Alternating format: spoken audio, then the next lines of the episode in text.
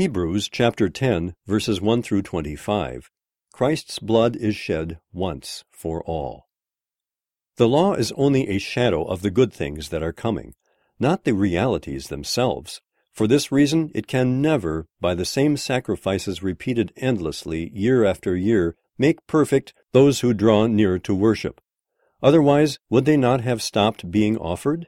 For the worshippers would have been cleansed once for all, and would no longer have felt guilty for their sins. But those sacrifices are an annual reminder of sins. It is impossible for the blood of bulls and goats to take away sins. Therefore, when Christ came into the world, he said, "Sacrifice and offering you did not desire, but a body you prepared for me. With burnt offerings and sin offerings you were not pleased.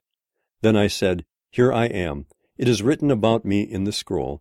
I have come to do your will, my God." First he said, "Sacrifices and offerings, burnt offerings and sin offerings you did not desire, nor were you pleased with them," though they were offered in accordance with the law. Then he said, "Here I am, I have come to do your will." He sets aside the first to establish the second, and by that will we have been made holy through the sacrifice of the body of Jesus Christ once for all. Day after day every priest stands and performs his religious duties. Again and again he offers the same sacrifices, which can never take away sins.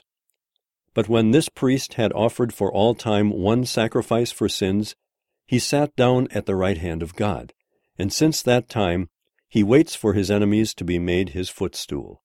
For by one sacrifice he has made perfect forever those who are being made holy. The Holy Spirit also testifies to us about this. First he says, "This is the covenant I will make with them after that time, says the Lord. I will put my laws in their hearts, and I will write them on their minds." Then he adds, "Their sins and lawless acts I will remember no more." And where these have been forgiven, sacrifice for sin is no longer necessary. Therefore, brothers and sisters, since we have confidence to enter the most holy place by the blood of Jesus, by a new and living way opened for us through the curtain, that is, his body, and since we have a great priest over the house of God, let us draw near to God with a sincere heart and with the full assurance that faith brings, having our hearts sprinkled to cleanse us from a guilty conscience and having our bodies washed with pure water. Let us hold unswervingly to the hope we profess, for he who promised is faithful. And let us consider how we may spur one another on toward love and good deeds, not giving up meeting together, as some are in the habit of doing, but encouraging one another, and all the more as you see the day approaching.